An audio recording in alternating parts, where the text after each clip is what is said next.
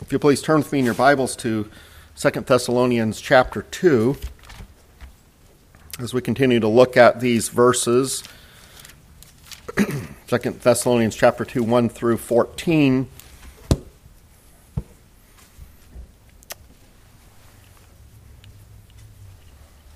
Hear God's word. Now, concerning the coming of our Lord Jesus Christ and our being gathered together to him, we ask you, brothers, not to be quickly shaken in mind or alarmed, either by a spirit or a spoken word or a letter seeming to come to be from us to the effect that the day of the Lord has come. Let no one deceive you in any way.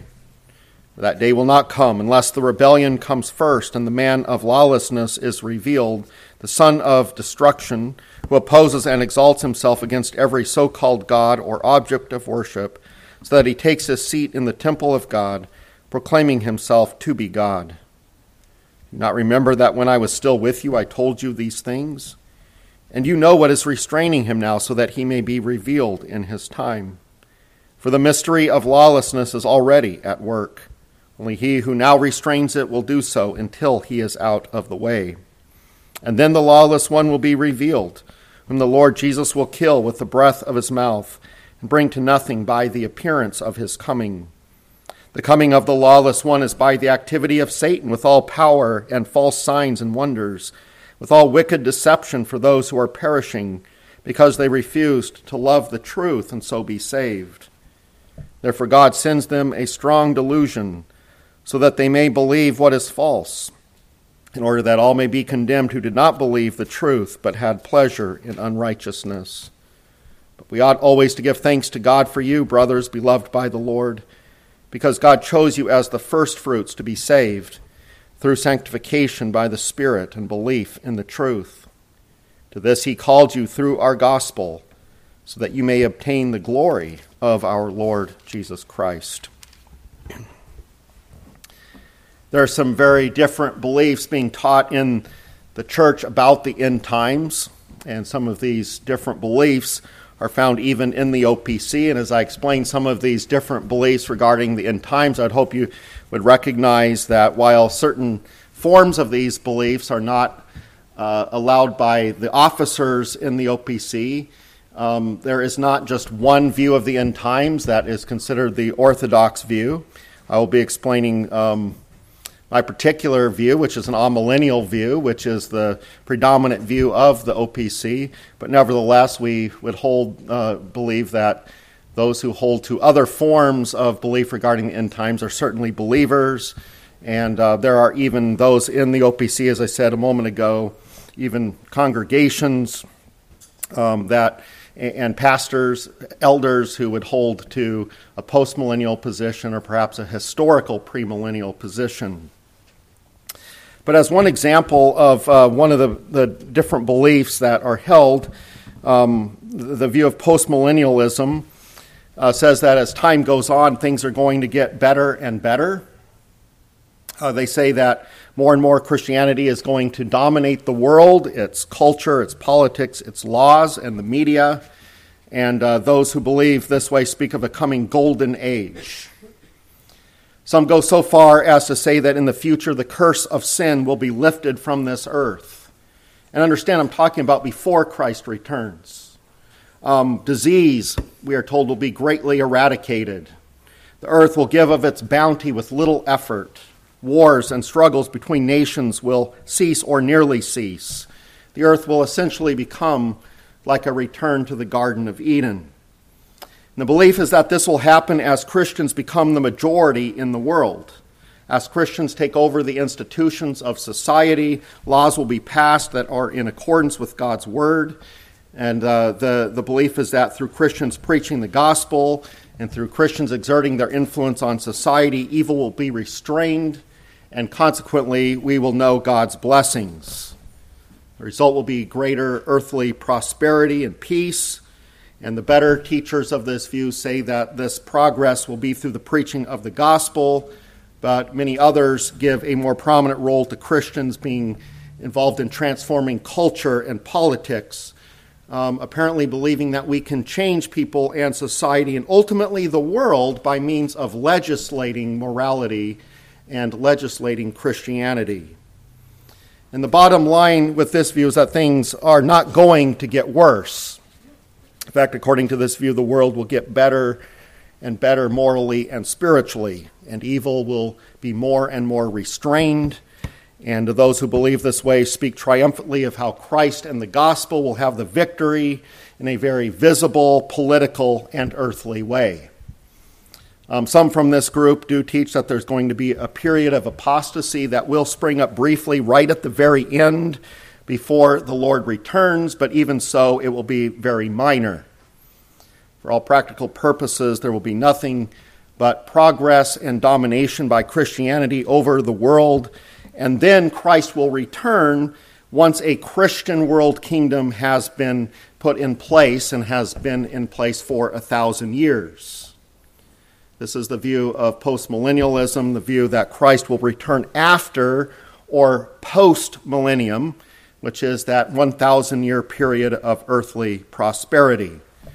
And notice that in connection with this view, there will be a thousand years, a literal thousand years of earthly prosperity without Christ's coming. What is striking about this view in relation to the passage before us is that this view has no place for a coming Antichrist. The teachers of postmillennialism say that the coming of the Antichrist and the time of rebellion, the time of apostasy, that is always associated in Scripture with his coming, they say these are all things that have happened in the past. They say that the subject matter of all of the book of Revelation, almost all of the book of Revelation, is already fulfilled. Essentially, only the last three chapters, chapters 20 through 22, are said to have any relevance for us today. They say the rest was all fulfilled at the time of the destruction of Jerusalem in AD 70. And though they can't help but see in Scripture the teaching of a time of apostasy and, and a struggle with wickedness at the very end, they minimize any kind of tribulation and present it as being something quite small and insignificant. In some, they insist that the Great Tribulation, apostasy, the Antichrist of which Scripture warns are already fulfilled. That's one view. That's the postmillennial view. The premillennial view I brought up last time. It's a very prominent view in the Christian church today, especially in Baptist circles. Um, the, this view of premillennialism uh, says that there will be a coming Antichrist and a time of apostasy and a time of great tribulation associated with all of this, but Christians will not have to go through it. You've probably heard of the rapture. You've probably heard of the movie and book Left Behind, which are based on this false teaching of the rapture. And uh, this rapture doctrine is not something that would be allowed uh, for the officers in the OPC to hold to. Um, this is, but there is a form of premillennialism that does not have ra- the rapture that would be allowed. But the teaching um, that has to do with the rapture is that Christ will come in a secret, invisible way to take his people off of this earth just before things get really bad. Everybody else will be left behind to endure seven years of tribulation under the reign of the Antichrist. After that, Christ will return to earth with his saints, will destroy the Antichrist, and will establish an earthly kingdom where he and the Jews will rule over the world from Jerusalem for a thousand years. And then there's the view of amillennialism, which, if we just focus for a moment on the name, it means literally no millennium. Not that we don't believe that the thousand years mentioned in Revelation has no significance, but it, what it refers to is the fact that we do not believe that this is referring to a literal thousand years, and we do not believe that it's referring to an earthly kingdom. Um, we believe that in amillennial circles that since the rest of the numbers in Revelation are symbolic, that this thousand years is also symbolic, and it refers to this gospel age in which Jesus is reigning from heaven as the ascended Lord. We believe that there are signs that, that Christ has given us that are meant to inspire our hope in the Lord's coming, things that we are to witness and to see going on in society, that tell us that the Lord is coming and that there will be an antichrist, there will be a time of great tribulation and apostasy at the very end, from which the Lord Himself will deliver us. Our hope is not an earthly kingdom. Our hope is not a thousand years of some kind of a golden age that still exists, where there's that's it's, still a fallen world. There are still unbelievers. There are still all of these problems. The, our hope is not a thousand year reign, golden age um, but rather our hope is the Lord's return. So, if we think about what is the Christian's hope according to these three systems, for premillennialism, the hope is the rapture, that we will not have to experience any of the hardships of the end times. Uh, the postmillennial um, hope is an earthly prosperity, a thousand years of earthly prosperity without Christ uh, with only a partial prosperity, I would argue. Um, if the curse of sin is not totally eradicated, then we're not in heaven yet, and we, ha- we have to go through this thousand years um, before finally we can be with Christ. Amillennialism says, as I said a moment ago, that our hope is Christ's return. Our hope is to be with Christ. Our hope is Christ restoring all things at his return. And what I would especially bring to your attention this evening is how both of the views of premillennialism and postmillennialism essentially tell believers today that the Antichrist, that rebellion, apostasy, the Great Tribulation do not concern you. They are irrelevant to you. They have not, they're, they're nothing to even think about. Um, postmillennialism says they've already happened. The, the second view, the premillennial view, says that you will be raptured from the earth before these things happen. And people of God, I bring these things to your attention because these views are very popular today. And even though many believe these things, I am convinced that they are unbiblical. And then naturally, that would mean that they are dangerous for the church, dangerous for you as individual believers. Now, granted, uh, there are believers who hold to premillennialism. There are believers who hold to, hold to postmillennialism, and they would accuse amillennialists, like myself, of being wrong and of being dangerous. And uh, for example, premillennialists would say that by denying the rapture, you are hurting the cause of evangelism, because they very much believe that, uh, that the rapture doctrine is very important in, in evangelizing the world. They say that the message that we are to tell unbelievers is that you can escape the great tribulation, you can escape the coming of the Antichrist if you will but put your faith in the Lord Jesus Christ before he comes, and he could come at any moment. So you must believe in him now, and then you can escape all of that, uh, all of that difficulty. and also, they they also would say that as amillennialists, we discourage Christians by telling them that they're going to have to go through these tough times of the tribulation. Of course, postmillennialism accuses us of being, uh, uh, amillennialists, of being pessimistic and of, of being hopeless for the future, hopeless for um, any kind of an earthly kingdom. And uh, my response to that would be well, we are hoping for an earthly kingdom, but we're hoping for the new heavens and new earth, not this earth, but hoping for the new heavens and new earth that Christ will bring at his coming. So, all the way around, right, where we all believe, depending on which view we hold, that the other views are wrong, the other views are, are you know, harmful.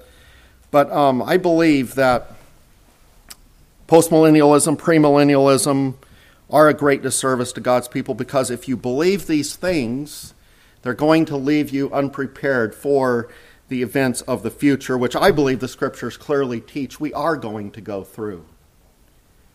These views leave you with the false hope of an earthly kingdom of earthly prosperity. These teachings can only lead to despair and discouragement when evil intensifies over time and the anti Christian kingdom of this world is revealed. And sadly, many Christians will be caught off guard and will be shaken in mind and alarmed when tribulation comes. And so I believe it's my duty as a preacher of God's word to preach the truth and to warn you that what is about what's going to happen so that if the Antichrist comes in our lifetime, your faith will not falter one bit. We have a saying that information is power. And especially is that true when the information is the truth of God's Word. We have something in God's Word that empowers our faith, gives us the strength to be faithful disciples of Jesus Christ, and that's the goal of this evening's message. The passage before us this evening is clear that Christ is not going to return until the Antichrist has appeared and the rebellion has occurred. Verse 3 Let no one deceive you in any way, for that day will not come unless the rebellion comes first and the man of lawlessness is revealed, the son of destruction. So we need to recognize the relationship between the Antichrist and the Lord's coming, and we need to also recognize what the Scripture says about the Antichrist so that you and I can recognize him when he comes.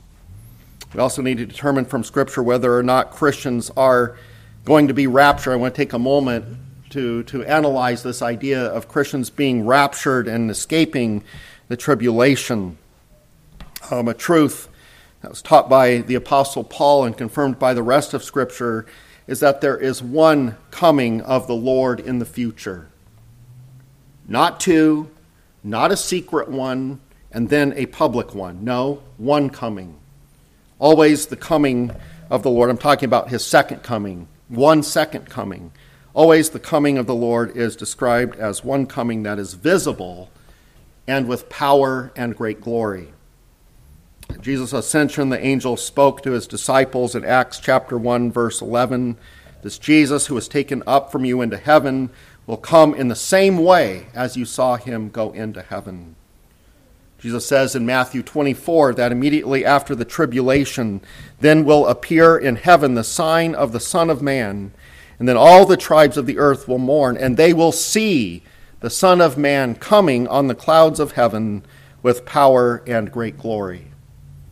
Matthew 24, verses 36 and following, and Luke 17, verses 20 and following, are considered the classic passages to prove the rapture.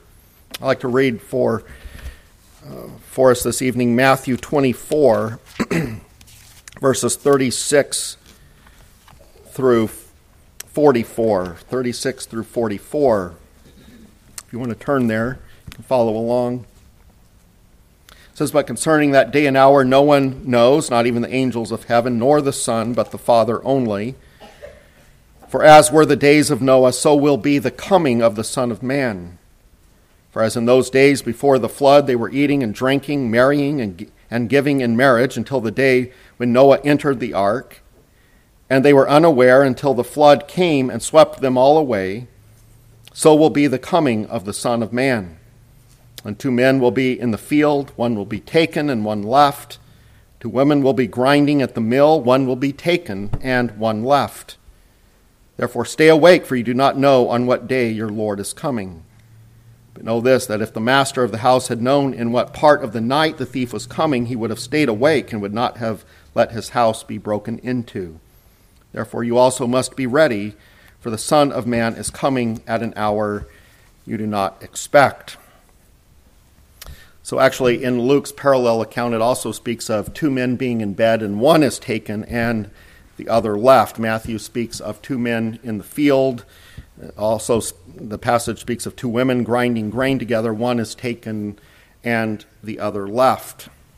And in the context, we are told, quoting from Luke 17, verse 30, so will it be on the day when the Son of Man is revealed. But according to the rapture doctrine, Jesus is not revealed on that day. It is a secret coming in which no one can see him. His revelation is said to be many years down the road after the rapture. And to understand these passages, Matthew 24 and Luke 17, we need to consider the context. Looking at the passage, we see that this leaving of some behind is occurring in the context of Jesus returning to judge.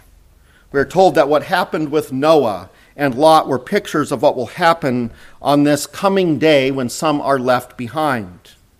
Just as Noah and his family were separated from the wicked, who were then destroyed, Just as Lot was separated from the residents of Sodom, who were then destroyed, so on the last day, believers will be taken and separated from unbelievers, who will then be destroyed. Yes, unbelievers will be left behind. But will they be left behind to live for years and years through the great tribulation and beyond? Did the unbelievers in Noah's day live on and get another chance to repent? Did the residents of Sodom and Gomorrah who were left behind live on for years? No. And in the same way, those who are left behind at the Lord's coming will not go on to live for years and years, as the rapture people tell us, but those left behind will be destroyed in the fires of hell. The separation which Scripture describes is the separation of Judgment Day. And if a careful study of Matthew 24 and 17 is not enough to destroy this whole notion of the rapture, consider how the doctrine of the rapture is considered by the passage, is, is, is uh, contradicted by the passage we are considering this evening. The doctrine of the rapture says that Christ could come at any moment to gather his people. But Paul, in our passage, is saying that the coming of Christ to gather his people is not going to come until after the rebellion and the coming of the man of lawlessness. There is one coming, and it will be a coming to gather his people after they have gone through the reign of the Antichrist and the Great Tribulation. Some postmillennialists, as I said a moment ago, have said these things have all happened. And in fact, they say that Jesus has come uh, in the destruction of Jerusalem. There's a, it's called preterism, says that the coming of Christ took place in the destruction of Jerusalem. And so they also, like the premillennialists, teach more than one second coming.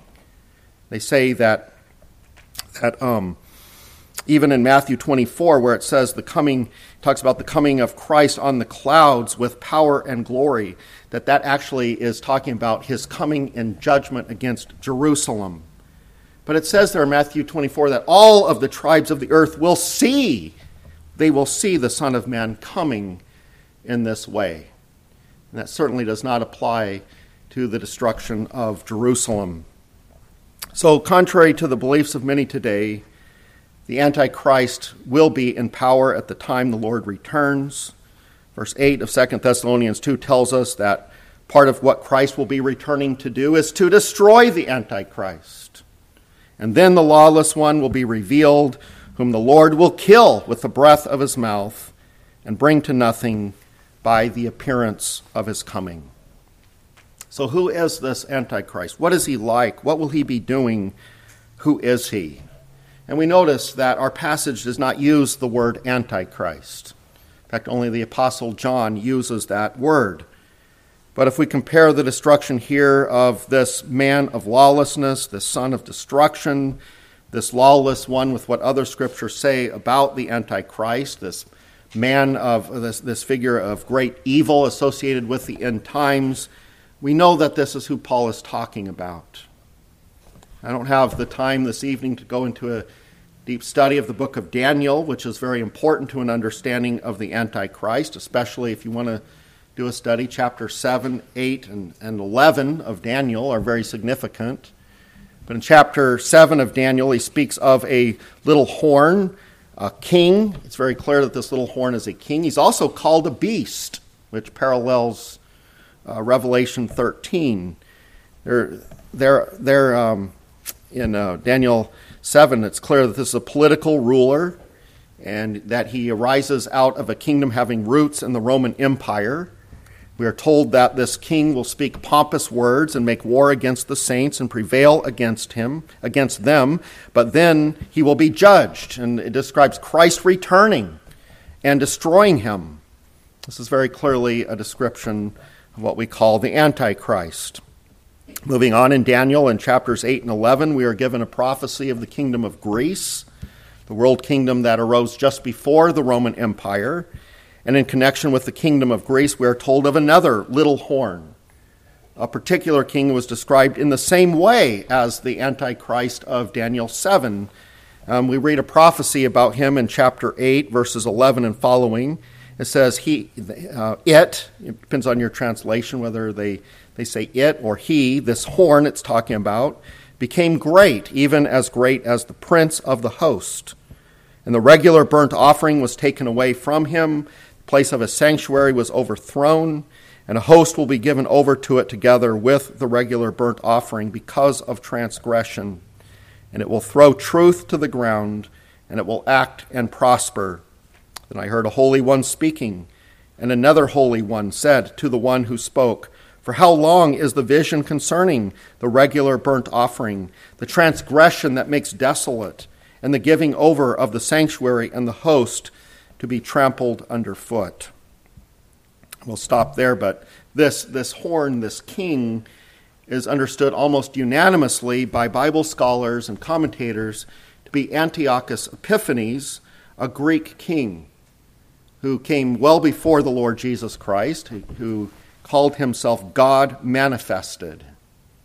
And uh, he brought about the transgression, this abomination of desolation or, or transgression that makes desolate, which is prophesied in Daniel when he slaughtered hogs in the temple at Jerusalem and he demanded that he be worshiped. He set up idols in the temple.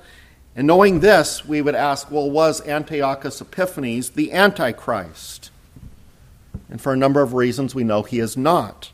First, we know that the true Antichrist is someone after Antiochus Epiphanes, because, as already mentioned, Daniel 7 speaks of this coming anti Christian king as coming out of a later kingdom having roots in the Roman Empire. And if you can recall your world history, the Roman Empire arose after the Grecian Empire of Antiochus Epiphanes.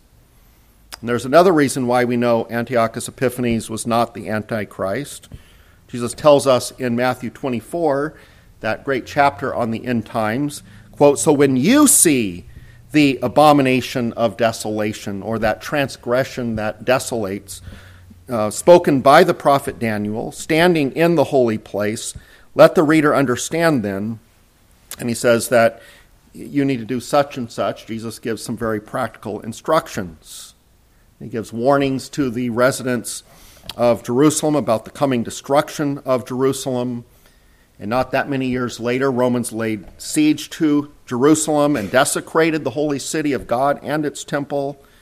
And it's also worth pointing out that the Roman Empire was a kingdom ruled by emperors who exalted themselves as God. Uh, it was an anti Christian kingdom that opposed God's people. But was even this kingdom the anti Christian kingdom? Was there a particular Roman emperor who can said to be the Antichrist? Some say yes. But remember the context of Jesus' instruction. He was telling his disciples in verse 2 that the temple will be destroyed. And the disciples respond in verse 3 Tell us, when will these things be? And what will be the sign of your coming and of the end of the age?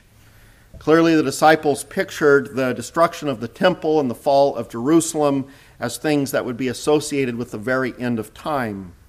They thought that any desecration of Jerusalem would take place right at the very end, and Jesus wants to correct this notion.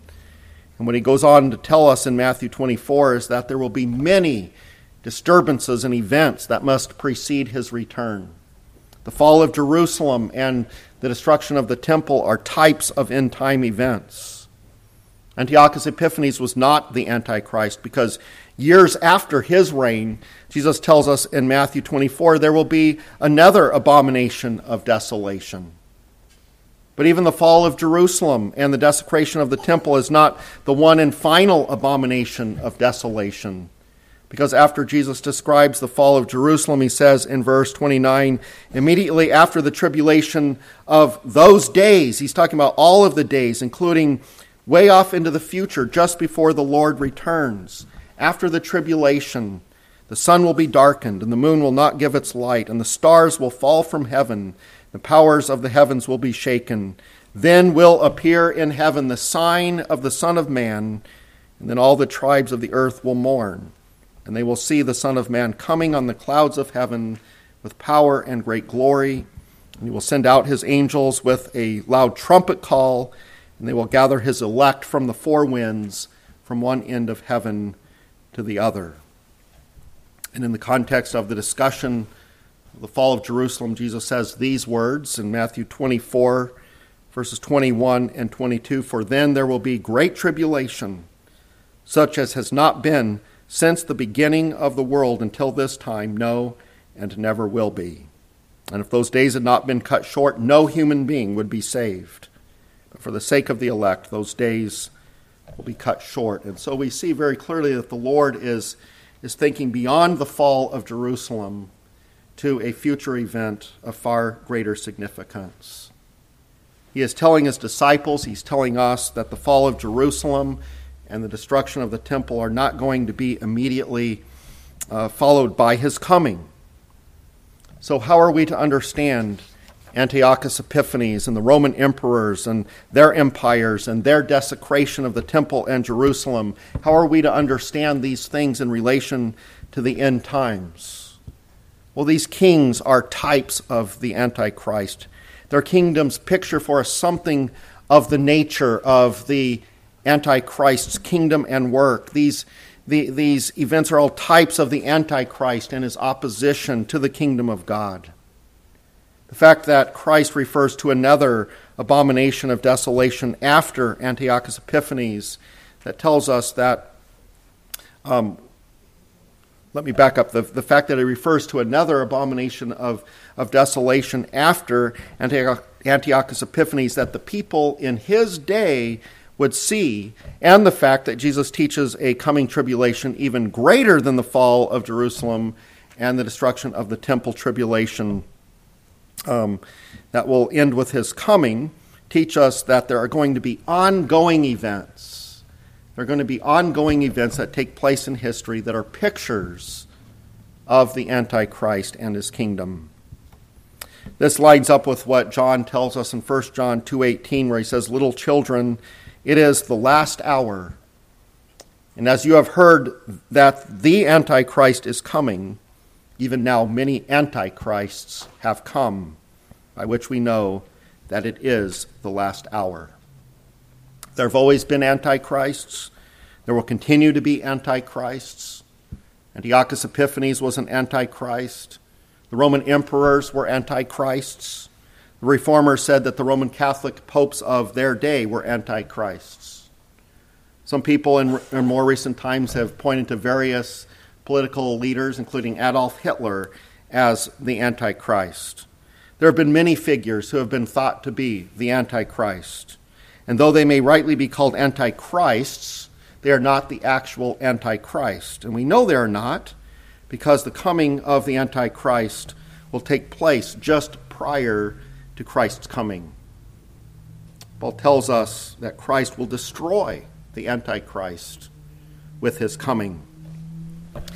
Though we must distinguish between antichrists and the Antichrist, they are related. All antichrists, as well as the final Antichrist, are inspired by Satan.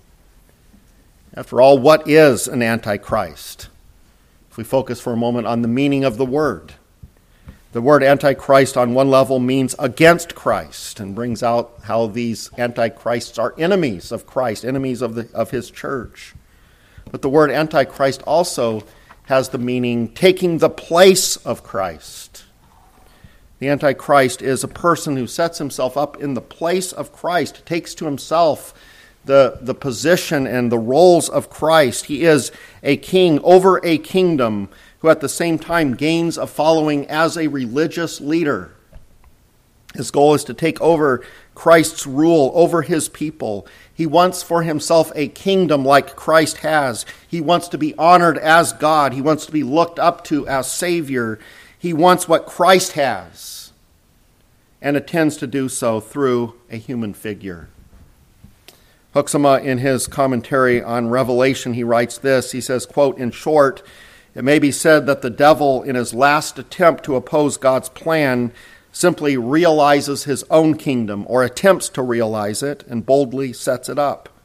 The first attempts were rather negative in nature, always aiming at the destruction of God's kingdom first of all. But this last attempt really consists in this that the devil now ignores all that has been done by God Almighty, ignores that Christ has come and is king, ignores that the church exists and that there is already a kingdom of Christ in principle established in the world, and simply proceeds to realize and establish his own kingdom. End quote. What this means is that Satan is behind all antichrists. Antichrist and his kingdom are all about Satan's hatred of Christ and his church, his hatred of you. And what he does is to mimic Christ through various human leaders. And one day, in a very powerful last ditch effort, through the Antichrist. You can put it this way Christ comes with the power of God, and the Antichrist will come with the power of Satan. Christ comes with signs and wonders. The Antichrist will come with the, with the false signs and wonders of Satan. Christ is the revelation of God. Antichrist is, as much as any human being can be, an embodiment of Satan. Christ establishes a kingdom. Antichrist establishes a kingdom on Satan's behalf. And the reason why there have always been antichrists is because Satan has always wanted to use the leaders of this world and its empires to destroy the church. Satan tried to use the kingdoms of Egypt, Babylon, Assyria, Greece, Rome, destroy God's people. The, the Roman Empire was especially inspired by Satan in its attempts to eradicate Christianity and essentially, we can and we must see Satan as the one behind all political attempts to persecute and destroy God's people through the ages. Anytime we see a particular person in leadership being used against the church, it's appropriate to speak of that person as a kind of antichrist.